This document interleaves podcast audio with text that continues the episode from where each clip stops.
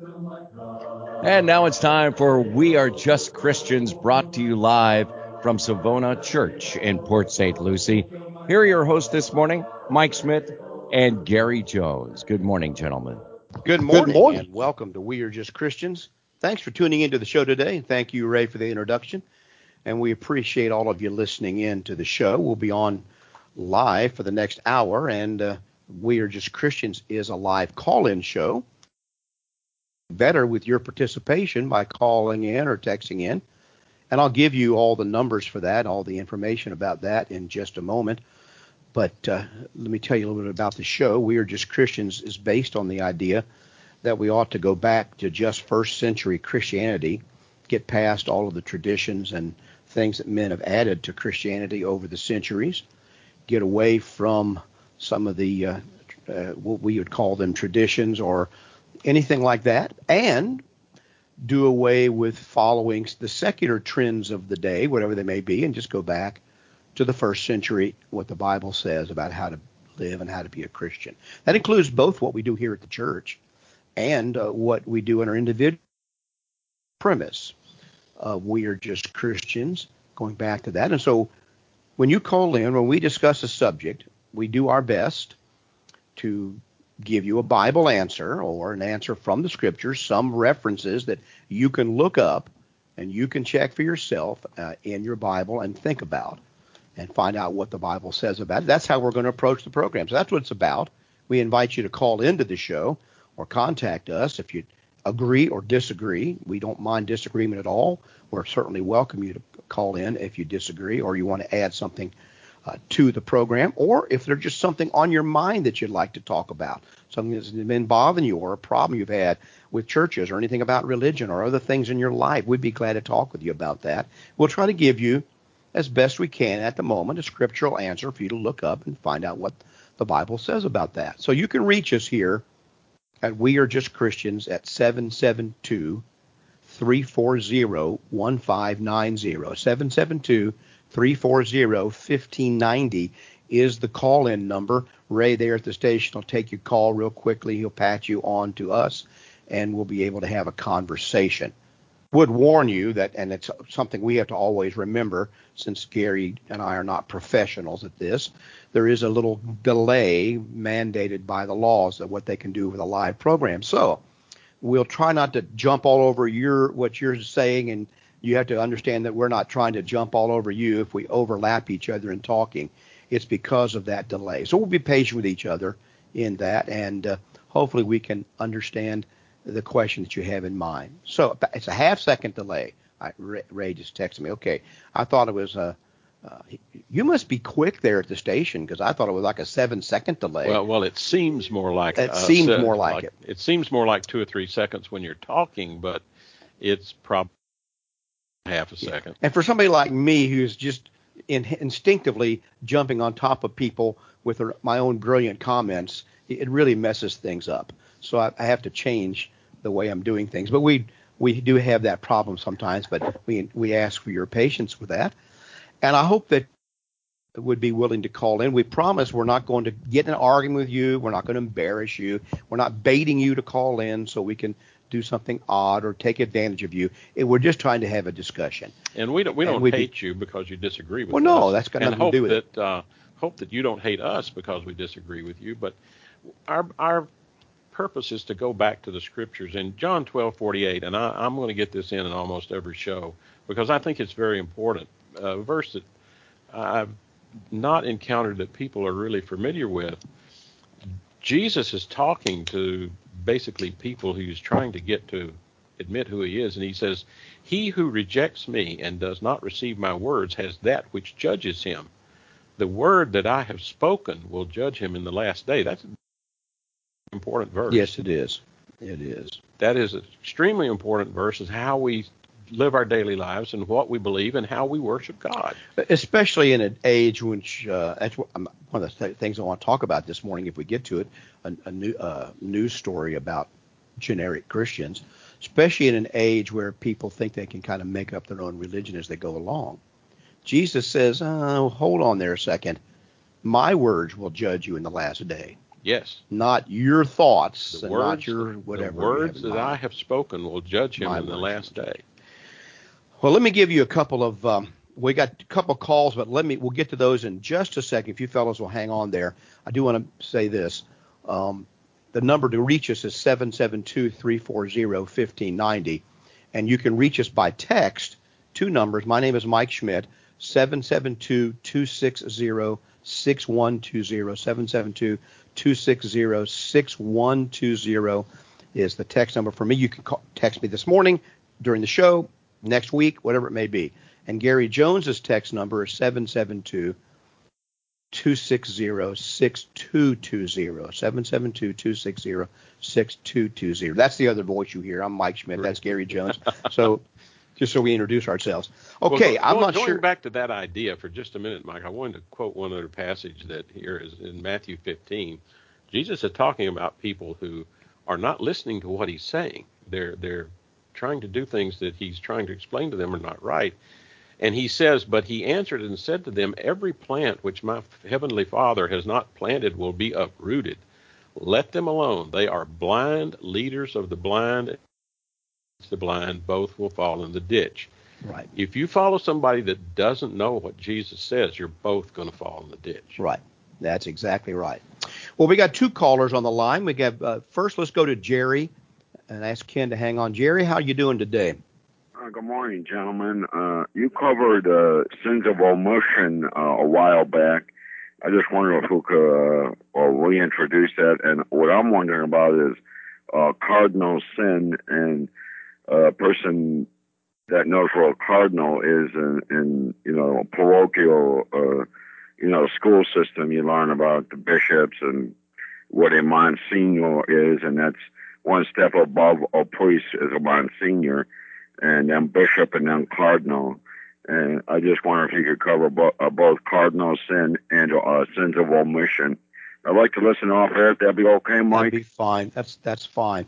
Well, uh, Jerry, give, uh, I'm not as familiar with a cardinal sin as um, it's. I'm racking my brain just for a moment to think about that. Well, Mike, but, while you're, th- I want to comment that that hierarchy in terms of teachers is not in Scripture. Okay? Yes, and that was the other point I was going to make. Is it, it is not in Scripture. We do not find those priests, uh, monsignors, uh, so on. I, I, don't even remember the order, but that's just not there. Uh, the organization of the church that we see in scriptures that basically I think what Jesus was talking about when he says we'll judge them in the last day was not something that was prescribed in the New Testament. That's all I'm going to say about that. That's basically.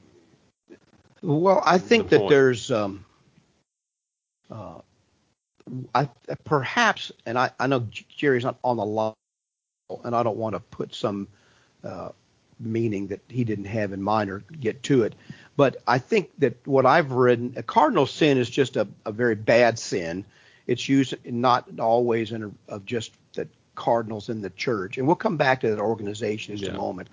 But I think it's probably more venial sin is uh, what you're talking about, a, va- a, venial sin, and then I forgot what the other one was.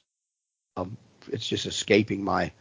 Uh, it's a venial sin is a lesser kind of sin that a person can commit, and um, rather than the uh, what's the other one for crying out loud? Uh, my brain is not working this morning. A mortal sin. Sorry, there it is. Mortal sin and venial sin are the two general kinds of sin that the Catholic Church recognizes, uh, probably going back pretty far. And St. Thomas Aquinas and some others came up with this uh, distinction.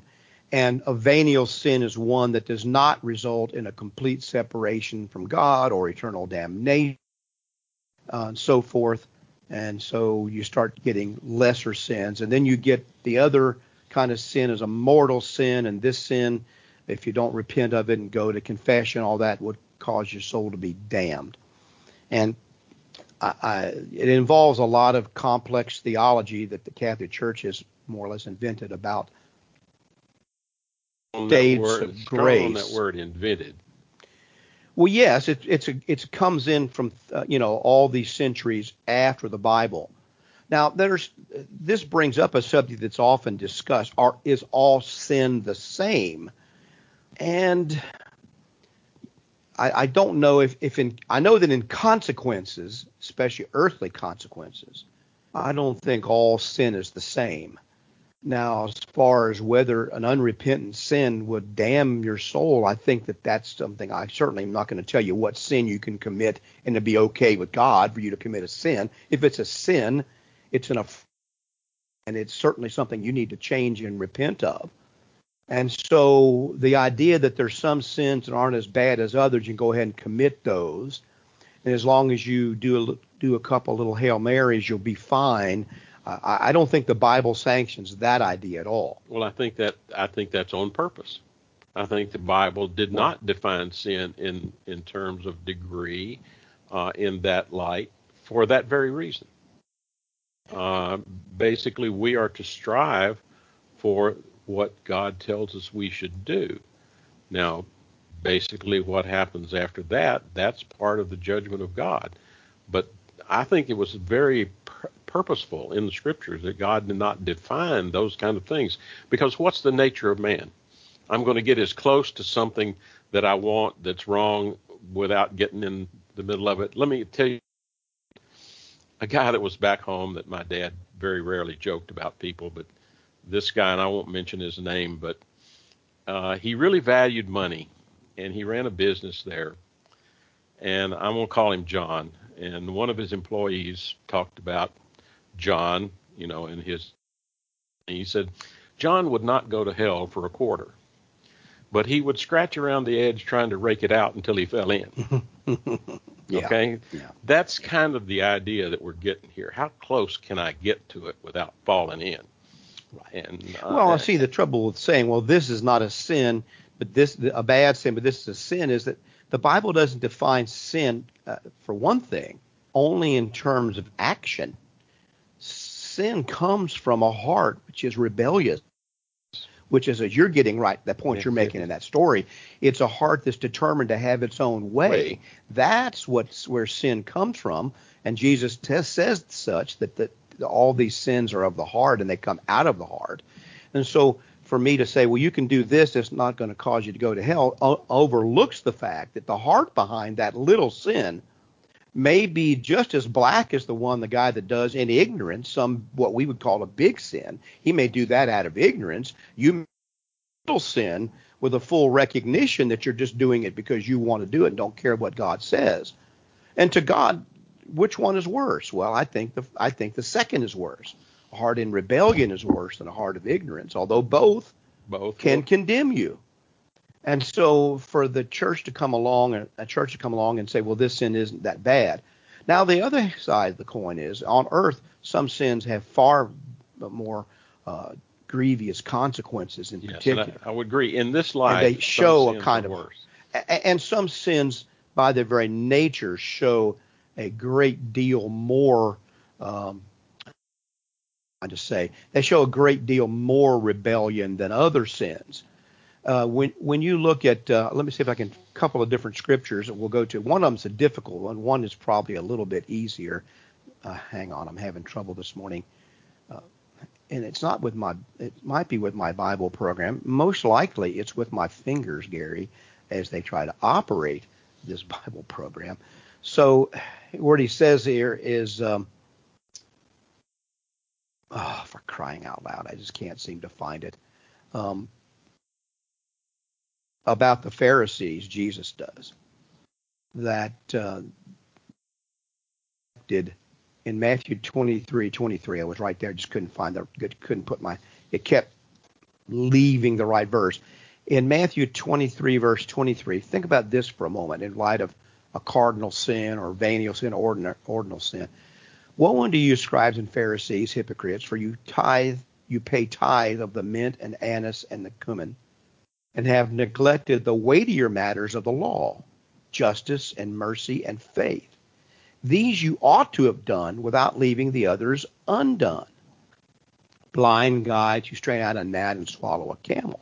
So he says Jesus here is clear. There are weightier matters of the law. What does he mean by that? There's some things that are worse sins than others. No, what he's saying is some things encompass a lot more of our life and our thoughts and our actions than others.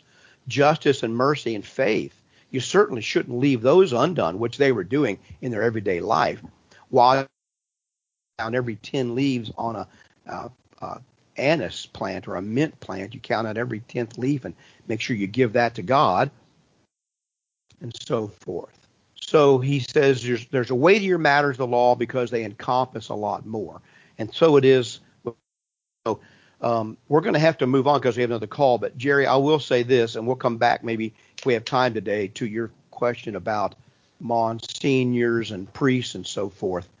That uh, I think we should be concerned about our rebellious heart toward God and not trying to figure out whether the sin we're committing is just a venial sin, ordinary sin, or whether what we're doing is a cardinal sin, as if they make any difference. If your heart and, and your body and your and you because of that your body sins against God, it's a serious matter that needs to be corrected and repented of. And so rather than spend our time deciding what weight value to give it, let's just decide we're going to get rid of all of it as best we can and ask God to help us do that. All right, let's move on. We'll come back to maybe some of Jerry's question later on. Ken, are you still on the phone? Yeah, I'm still here. How are you? Good, good. Uh, uh, what can I do for? Speak up a little bit. Yeah, uh, can you hear me? Yes, I can. Okay. I wanted to bring up uh, the subject of the Feast of Dedication. Okay. And uh, I got a scripture. It's John 10 22. Okay. So it says here, uh, John 10 22, and it was at Jerusalem, the Feast of Dedication, and it was winter. So, Feast of Dedication is Hanukkah. That's what we would call at least some variation of Hanukkah. That's correct. Yeah. Right. Um, and I don't think they called it Hanukkah back then. But. Celebration of the Feast of Tabernacles. And uh, you say it's connected to the Feast of Tabernacles. Right.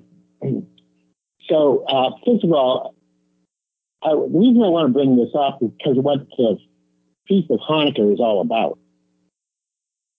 It's about overcoming uh, persecution of religion by the government.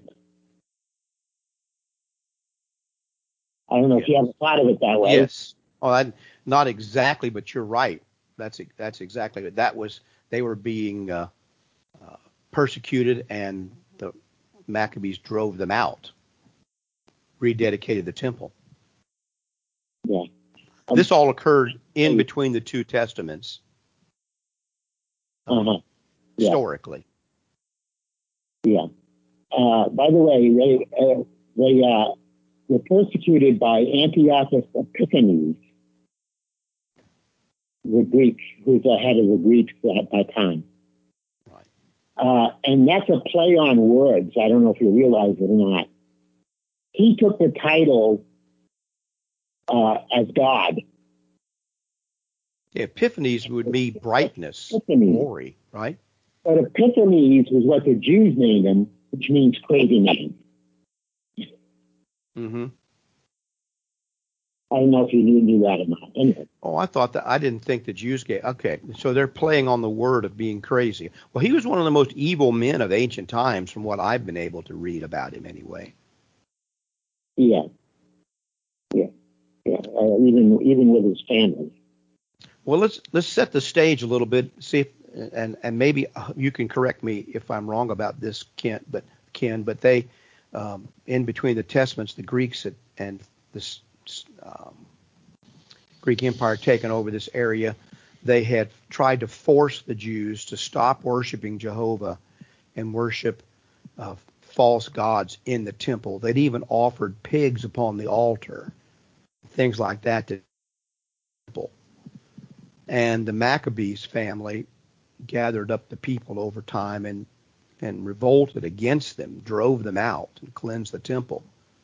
And when then when they got things back in order, they dedicated the temple, but they ran out of oil to continue to let the that we're supposed to have to light the lights in the temple for seven days. They ran out of oil, but the little bit of oil they had left miraculously stayed full and lit the lights for the full time. And so that's where this feast of dedication came from, of the lighting of lights between the te- testaments. Now, by the time you come to Jesus' time, although it was not a feast of the Lord as specified by Jehovah, the Jews were keeping this as kind of like we would the 4th of July.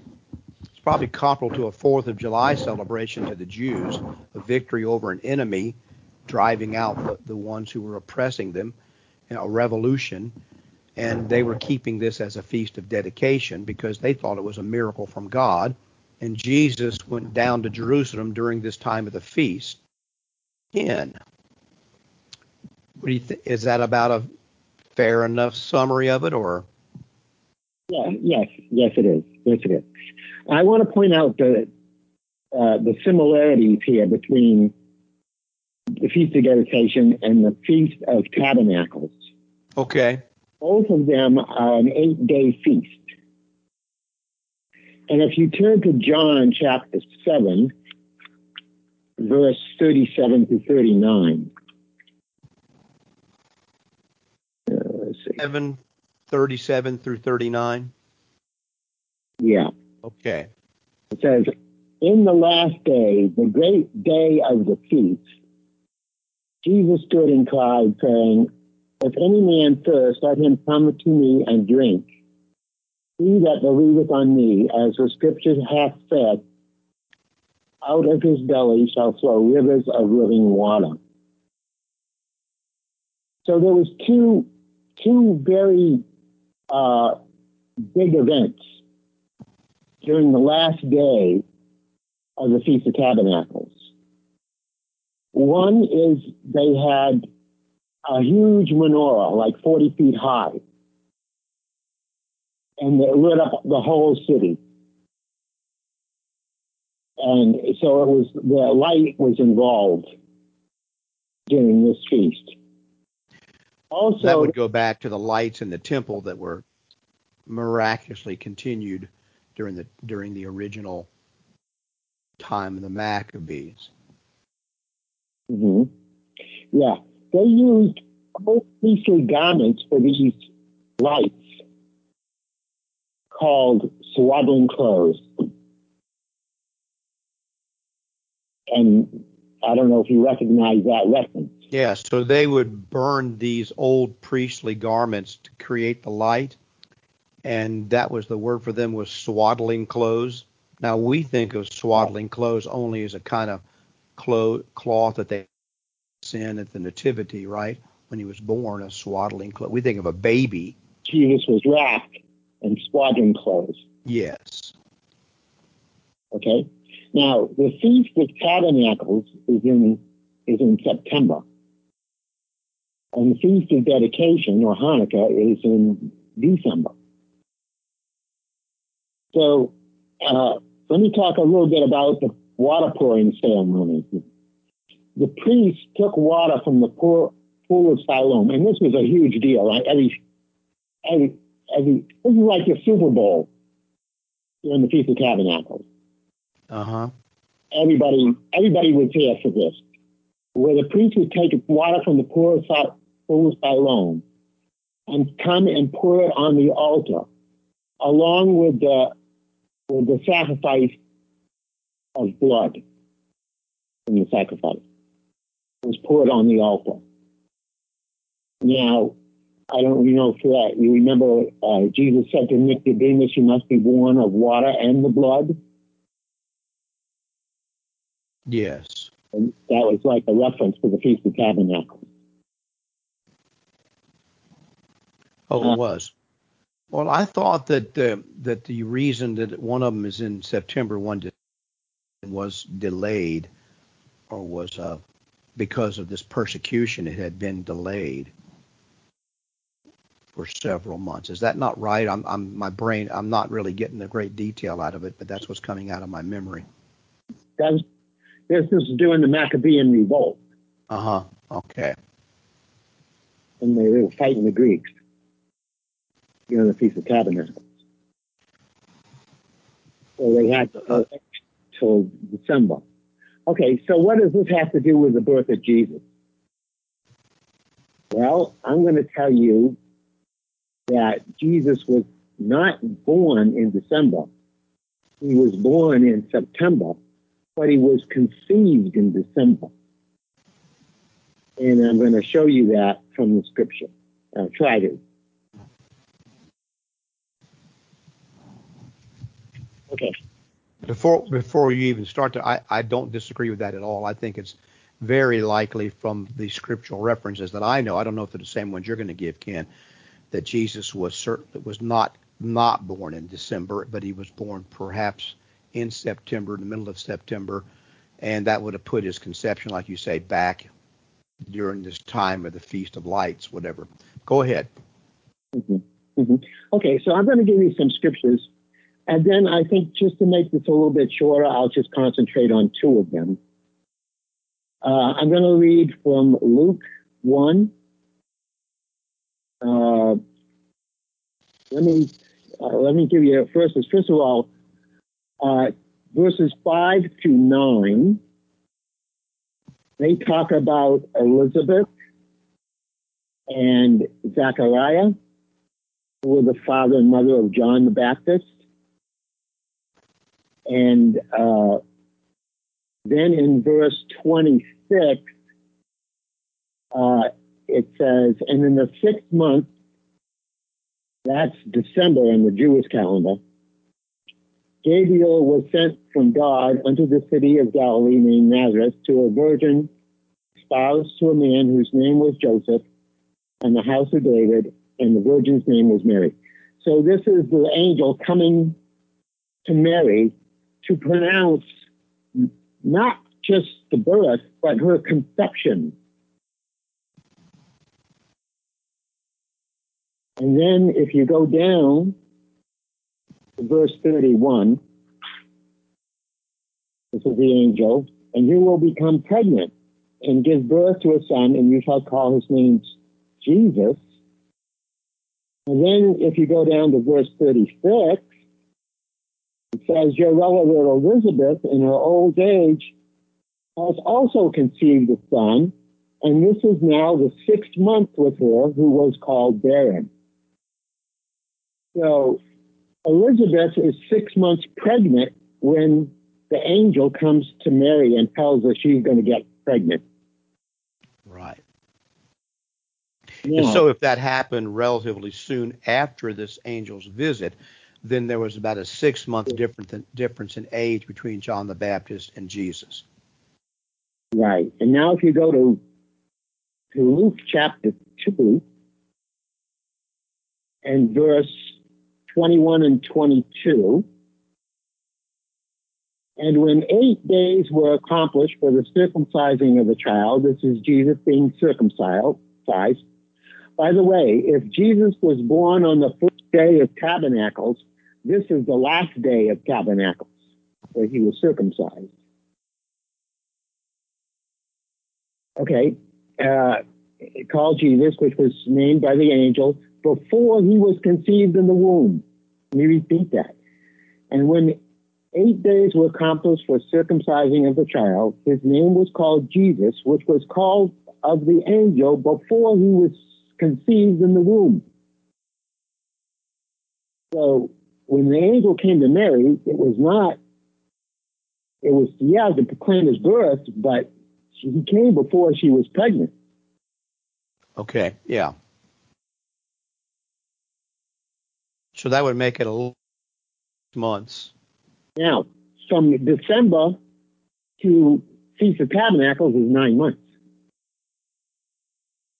Right. And uh, if you go back to the first scriptures I told you about Zechariah, he was serving in the temple end of June to the beginning of July. That was his service in the temple, was designated. Six months from that is December. When the angel came to Mary. Right. And we already read that it said she was pregnant six months already, Elizabeth.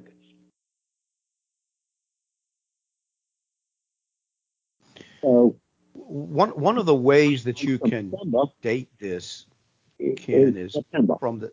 I'm sorry, I must be stepping on you. Go ahead. I'll let you finish. Okay, so nine months from December is September. Yes. Which would time it up not just with a random date in December, but with one of the major feasts of the Lord that has a spiritual significance for the birth of the Messiah. You could say he, in a way, you can say he was conceived on Tabernacles or the late celebration of Tabernacles, but he was actually born on Tabernacles.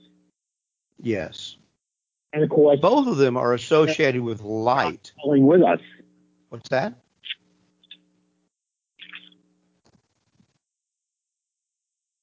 Well, the other thing is, and I, I'm trying to look up the exact date of this, but it says there that John, or that Zacharias, John's father, was a priest of the course of Abijah. And the priests were divided up by lot, and they rotated serving one year throughout the year. And the course of Abijah was the eighth shift of that, and uh, you you get these um, you can get some dates as far as that's concerned, so you know that what general time that this co- this rotation was taking place.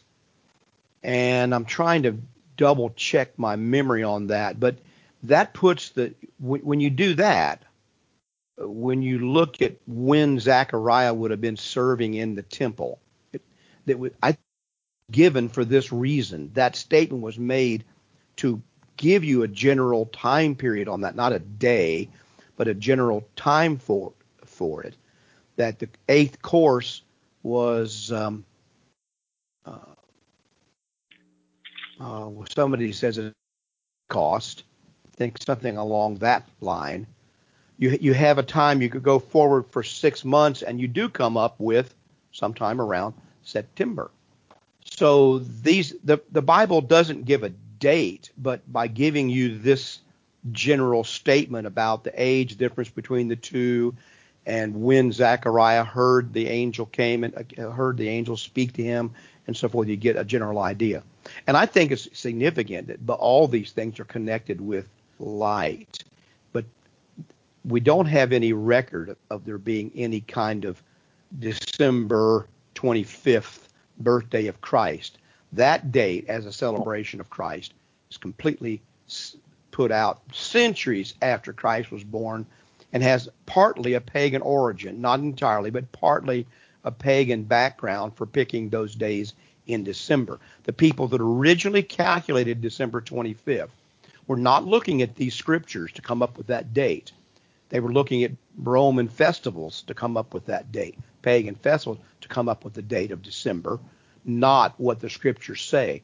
And so uh, I tend to think that the birth of Christ and all and the major events of Christ's life probably did center around these feasts of the Lord as outlined in the Old Testament. Uh, and of course, Hanukkah is not one of them. But the ironic thing about that, Ken, is that Hanukkah is in the Bible, and Christmas is not in the Bible. What do you think about that statement? Well, Christmas is in the Bible in, in the in the in the sense that it's Feast of Tabernacles. Well, yes, but it's not called Christmas, and it's not the birth. It's not kept as the birth of Christ. Yes, but I, and um, and the Feast of Dedication is what it's called. The, so yes, I'm I'm kind of fudging on both of those accounts. But the idea of keeping the Feast of Lights that the Jews did, um, that's that's a feast that Jesus even went to in John 10 that you mentioned, and yet there's no mention of any of keeping any holiday called Christmas in the Bible.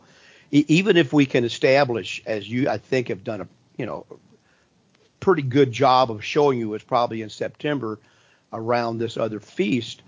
We still don't have any direction to celebrate or to keep customs to to instigate or, or um, initiate regarding that in the Bible. There's just nothing there about it. And so the date is left uncertain, and certainly there's no instruction about how to keep it or celebrate it. Now, New Testament. Go ahead. Well, you're, you're talking about Christmas. I'm talking about Christmas, yes. And of course, yeah. uh, the, the only way that the only way that Chris, Christians are to keep the feast of the Lord in the Old Testament is as they are revealed events in the life of Christ or in the Gospels. So I don't really keep the Feast of Pentecost. I understand that that's the fulfillment uh, in Acts 2 of the gathering of the nations by the preaching of the gospel. And that's the harvest feast, the ga- in gathering in the Old Testament, for example. And the Passover has been fulfilled in Christ's blood, so that when I am saved by Christ's blood and continue to rely on his blood for my forgiveness, I'm in, in essence keeping the Passover. But I don't have any instructions from God to keep a, pa- a yearly Passover today. But I do. I but on the other side, too many Christians completely dismiss those the significance of those feasts. That they are a part of the life of Christ and of the gospel. Well, we have a hard time understanding what Paul says about, or what the Hebrew writer says about the things. These are a shadow of the things to come, basically. Right. Uh, basically, they looked forward to a spiritual aspect of these things taken from that Old Testament physical uh, approach to those celebrating those holidays. Right. Uh, we we misunderstand that. I think there's a lot more to this than than we even currently understand, but it goes back to that idea of it's connected to light the New Testament connects Jesus to light. And what does it mean by connecting him to light? What is the light? Why is he water. the water? We, we need to come back to those things. Those are the Word of God. Just like he says, I am the light of the world. He says, you know, a living spring is going to come. What are those things? That's the Word of God. The Word of God has to be embedded in you to be part of that. And that's, I keep coming back to the John 1248 again. It's the reason it's important that we understand the word from the scripture. Right. Um, before you finish up here, Ken, let me just take a couple of texts that have come in um, from a John text in uh, about this oil in the temple that I mentioned. There was plenty of oil, but not oil process of being purified. That's correct. So in the sense of oil that could be used in those lamps, no, there wasn't any oil uh, that could be used. They didn't want to defile it again by using oil that had not been uh, properly purified. He says regarding uh, the birth of Christ, shepherds were in the field, so there was grass. Yes, and, and that would probably not be in the month that we call December in Palestine. Right. Every mother probably right. thought their son would be the Messiah. There were many babies born the same day as Jesus, and, and that's probably true although in a small village of Bethlehem, probably, probably not. not. very many because it was very small village. not very many that were born that day. Jesus was a Jew and followed the Torah. That's right. He didn't break the law.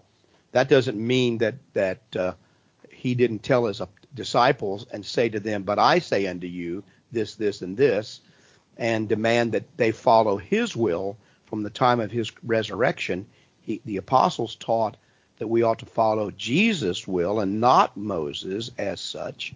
In fact, they got in a lot of trouble for saying that Moses, that Jesus had come to fulfill Moses' law. So yes, Jesus was a Jew and kept it. That, that's what's always puzzled me about anti-Semitism. I understand that it comes from the idea that well, Jews killed Jesus. Well, Romans killed Jesus too. Um, but but Jesus and the apostles were Jews, so it's pretty difficult to hate all Jews if you're thinking clearly. The Bible never teaches any such thing. And the persecution of the Jews by the Catholic Church or others, or the hatred of the Jews today by many people, even those who call themselves Christians, is despicable. Uh, people are enemies of God. You see. And it's on an and, individual. And, and, it's on an individual basis. It's not on. A, and here's the other thing that's misunderstood. When you yes, yeah. Gary, that's correct. I interrupt you there. But when you look in the scriptures, you, you will see, and and it, I, it's not, it's beyond the scope of what we're doing right this morning. But in particular, in the book of John, you'll see this phrase: the Jews. The Jews did this. The Jews did that. But you'll notice if it's how it's being used that there's a distinction between quote the Jews and the common people. What were the common people? From where we're sitting, they were Jews too, weren't they? Yes. They weren't Gentiles, they were Jews too. But the word Jews in the New Testament often, very often means the leaders, the elite of the Jews, the scribes and Pharisees. It doesn't mean the common people just walking around who were Jewish. It's a term for the elite people of the Jews. And so, yes, those people crucified Christ. The and rulers. They were, the, the rulers. rulers crucified Christ. And yet, the Jew, and, and you get, when you get to the book of Romans, you see that the Jew and the Gentile put Christ to death. When you get, when you go to Acts chapter 2, Peter says to the Jews on that day and the common people that by the hands of lawless men, that's the Romans, men without the law, of lawless men, you crucified and slayed him. So there was two groups of people. The, the Jews did it by the hand of the Romans. That's who put Christ to death. So both Jew and Gentile were represented as the murderers of Christ in the New Testament. Now let's not lose sight of the fact that those rulers could incite the did in many cases to do the wrong thing. Well, and, common people followed. That's the yes, point. Yes, I'm not excusing them either. But I am saying that sometimes it's easy to say, well, the the Jew, in the New Testament you read the Jews did this. Well, he's talking about the leaders of the Jews. Just look at the context, and you'll see the contrast that's being made in many of those scriptures. All right, Ken, for a moment, uh, finish up what you want to say, or, or continue with your point. Um, well, I, I'm. You I probably don't even know where you are now since I've been talking so much. Yeah. Um, um, I just uh, just to emphasize uh, about uh, when we got we've got Christmas coming up and Hanukkah, uh-huh. and I think it's a good thing to remember that what Hanukkah is all about and, and about celebrating about celebrating being delivered from persecution by the government. Yes, and it definitely was. I would say it's probably interesting that probably Hanukkah and in Jesus' time, the lifting up of this big menorah lit up and let, trying to light up the city, it, in in their mind was very much similar to our Fourth of July celebration here in the United States, and that is that um, they lit up the city in a way that that was illuminating and that celebrated their freedom from Antiochus Epiphanes and the Syrian Jews. And we have in our country the custom that goes along with it. In the original history, you have the bombs uh, uh over Fort McHenry, the rockets' red glare, even though that goes back to the War of uh, 1812. But you have this rockets' red glare, and then you have the setting off of fireworks. Uh, wasn't it John Adams who said that the, this Independence Day should be remembered henceforth with celebrations of fireworks and displays of light. I think that's one of the things the original fathers, founding fathers said. And so we continue that today. Just like today, the Jews remember this lighting of the of the oil in the temple and the liberation, as it were, from oppressive authorities to with, with the lighting of the menorah. And, and um, yes, they were delivered from their political enemies but were all, they were also the enemies of their religion. And unfortunately, maybe this is the point you're getting at, Ken. Un, unfortunately, you you may call me crazy, but I see a parallel that today uh, it seems states and many of the sub officials in various levels of government have set themselves against Christians, particularly fundamental Bible believing Christians who don't accept, you know, uh, a lot of the more progressive ideas in Christianity. They've set themselves against people who believe the Bible. And so the political authorities have set themselves against the religious people oftentimes.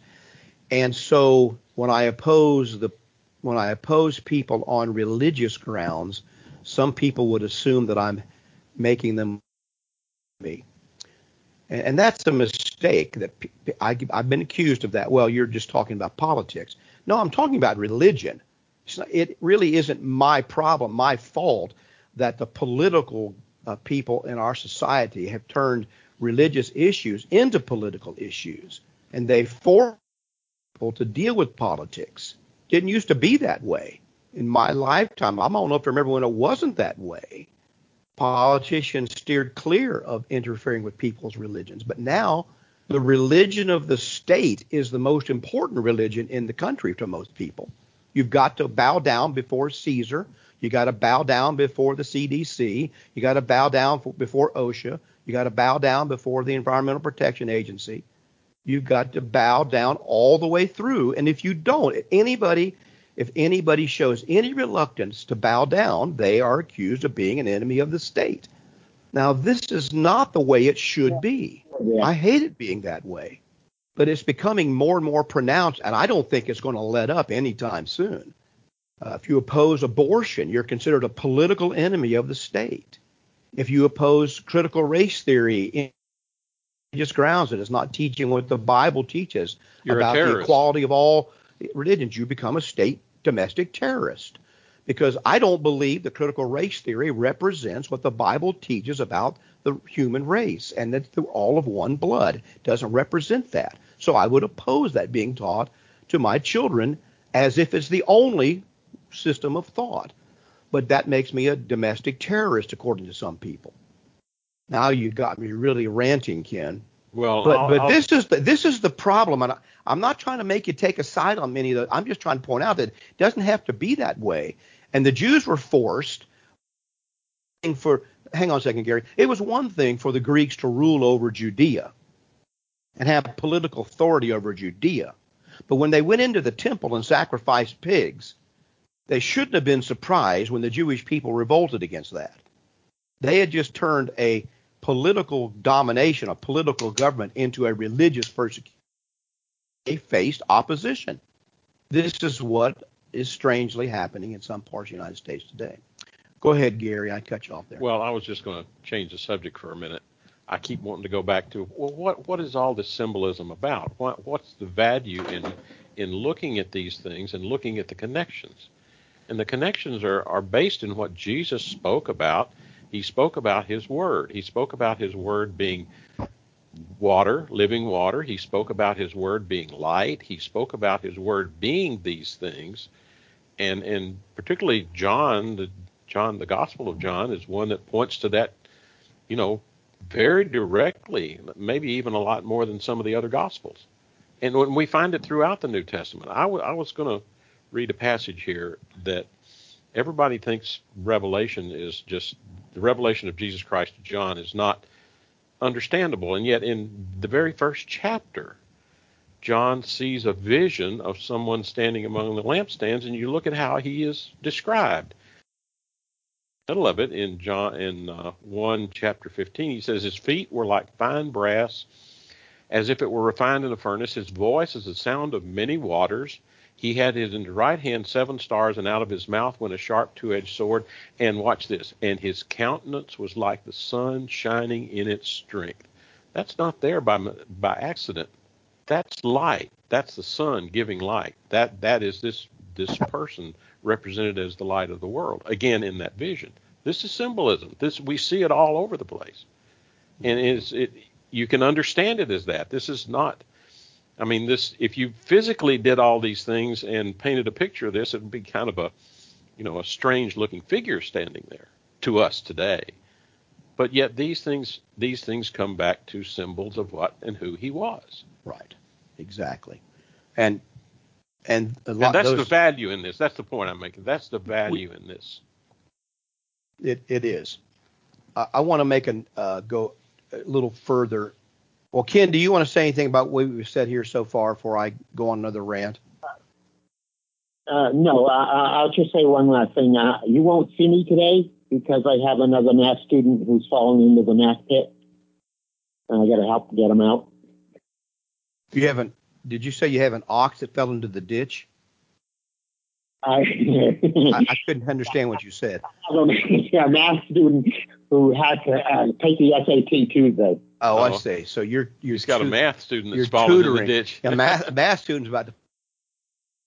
Well, I appreciate that. Yes, um, uh, we appreciate Ken calling in this morning very much. Uh, I want to say this, uh, and I mentioned this. This is about politics, and I'm not trying to be political, strangely enough here, but it sounds like I am. But I'm not trying to. I, I'm I'm decrying the fact that this is all called politics, for example.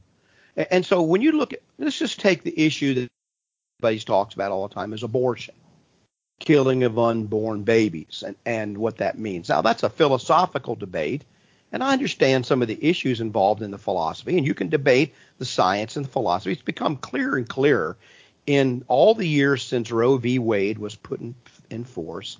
It's become clearer and clearer scientifically that what we're doing when we abort a baby is taking human life. I don't think there's any way to controvert that. And many of the supporters of abortion are now coming and saying, yes, we're killing babies, we're killing humans, and we have no problem with that. Okay, that's at least a little more honest. We're killing humans, and we think it's justified. But now, when that when you have a government supporting, and not only just support, it, it would be one thing if our state governments allowed abortions under certain circumstances. There would be people that objected to that. That's what was on. That's what was going on before Roe v. Wade. But the federal government since 1973 has been actively promoting abortion in one form or another, and the certain politi- politicians and political parties are actively demanding that you support abortion with your tax dollars and and in other ways. If you don't even philosophically support it, you become an enemy. And so Christians have a cho- have a choice here. We can decide that well, we're supposed to get along, and so let's just be quiet. The state's going to, you know, evil people are going to do what's evil. The state, Caesar, is going to do what Caesar does under the Romans and under the Greeks. They're going to be uh, vile and barbaric, and we understand that because we're Christians. We're, we're just going to submit to that. Or thinking that we have a Christian element in this society, we can get our government, try to imp- petition the government, try to, to isn't what's right. So you have two choices. Now what's happened is this, and I think there's a lot of Christians Christians that aren't don't see the consequence here. Maybe they agree with it. If you want me to be quiet about abortion and go along, then what goes along with that is me assuming that the state, the United States, the government is evil and oppressive, just like the Roman Empire was, just like other totalitarian regimes. They are against the God, they are against what's right. They're, and I'm going to uh, have to oppose them on that, but I'm going to treat them that way. I'm going to go back and live my life, and I'm going to have to assume that they're an evil government that's out to destroy what is good and right. That's how the early Christians viewed the Roman government. They tried to stay out of its way lest they be crushed, but they did not consider it something that they could support. So this is the choice. Or you go along and you say, well, we have a government here, and it's still we still can influence our government according to our the Constitution and our laws. We can influence our government by voting, electing people, by petitioning, and so we can still change this if we want to and get involved. Well, when you do that, you're going to be involved in what we call politics, quote unquote. And as soon as you do that, the secular left says, well, you're the religion, you're involved in a religion, mixing church and politics. Got plenty of people, uh, conservatives who say, oh, you shouldn't be talking about politics. Well, the only reason we're talking about politics is because we we still have this idea that we have the ability and the right to petition our government to alter our government. If you want me to get out of politics, then I have to go ahead and assume that the state is the enemy of the church, is the enemy of good people, and is going to persecute us, which they are seem to be doing more and more of. So you got you leave me with two choices. I know I'm a black and white kind of guy, fella, uh, Gary, but you see what I'm? Does that, does that Well, make any sense? yeah, what I'm this- saying make any sense? Well, it's all interconnected in the sense that what you were going to talk about early, what's a Christian worldview? Yes. Back back when you and I were young, uh, evangelical Christians had a different worldview, I believe, than they do today, and they voted that way, and that influenced the government. their vote is no longer an influence of this government. Well, when you read the founding documents, they all were coming from the same basic place. They weren't promoting one particular Christian denomination, but they were promoting the idea of a sovereign God who controlled morality. Basically, so it, it, was a Christian worldview. In a view, in a general sense, it was. It was actually a Protestant Christian worldview. In a general sense, that's true. And so they were they were not, in, although there was certainly secular, they were not per se enemies of Christianity or the Bible. Now, so if you want me to get out of politics and not talk about anything that the left views as being political, then I'm going to have to take up a stance that the state is the enemy of the church, is the enemy of Christianity, and I'm going to have to live my life that way. That that may that may not please you much very much either. What they really want is for Christians to knuckle under and accept the secular left view of the world and of morality. And so we knuckle under as Christians. And I get in this pulpit and I endorse homosexuality and transgenderism and so forth. And I knuckle under on all these other policies, abortion and others. And that, that's what they really want. They don't want me to stop talking about politics. What they want is for me to endorse their version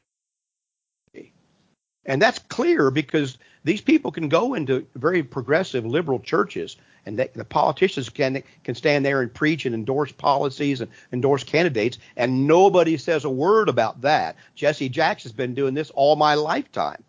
He can do all those kind of things and yet as soon as somebody conservative says something then what is that ultimately? That's ultimately hypocrisy. It is. But so, it is. So but but it's it, what it is is the when you promote the secular left view of the world, then you're fine. And you can talk about politics in the churches.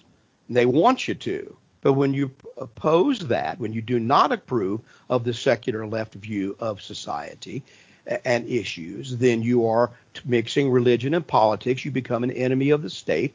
And so I guess going forward, we're going to have to decide are we an enemy of the state or not? And if the state's our enemy, we're going to have to react a certain way to that and just you know we'll have to do what the New Testament Christians did, try try to stay out of the way and, and not be disrespectful, but that assumes that you're going to have to have a certain attitude toward the state. Well, all right, Mike, Mike, we only got a couple minutes left, Gary. So well, help I'm, me wrap I'm just going to say it's not just the church. Basically, that attitude is everywhere within, uh, basically the media, uh, the literature that you read, all of the different communication devices that you get information on it's the same hypocrisy exists on those as well as in church. It's not just the church. No, it's not because there's the there's a general view of the a world view. There's That's that, what I keep talking about. That world view. That Christian worldview right. again is getting in the way. And when I say the church, I don't mean just what happens in this yeah. building on Sunday morning. I'm talking about the idea of the of being a Christian all the time. Uh, that's what I mean by the church. All right. Well, we got a couple minutes left here. I appreciate those who have texted in called in, and uh, I, don't, I, don't, see any other calls on the line right now, but we really appreciate that. Hope you'll make it a, a, a point to write down some questions this week or anything that uh, concerns you about that, or maybe you disagree with all this. I've been on a rant here for five minutes. Sorry about that. Uh, well, what, but, what, but I, you, just, you, huh? take the last minute and summarize where you were going to go before we started taking calls because that Christian worldview and its change within the what we call the Christian community, loosely called the Christian community, I think is a very important thing because it's gotten away from Scripture. Well, I don't know. We got about a minute left, but I was going to talk about this survey from George Barna that Christian Christianity is now a generic thing, and that yes, people yes. basically Christians don't have any different view than the world does. And it's the it's the definition of what that generic thing is. Yes, that's the problem. We'll probably have to catch that next week yes. because I think we're, our time is gone today. I do want to mention a couple things. Well, we got less than a minute less, left. I just want to mention our website, wearejustchristians.com. Wearejustchristians.com. Take a look there. A lot of recordings there, a lot of other information. And we'd like to invite you to our services. We meet at 2196 Southwest Savona Boulevard here in Port St. Lucie. 2196 Southwest Savona Boulevard, the corner of California up. and Savona. and we appreciate you being here with us this morning and hope that you'll tune in again next week. Thank you very much.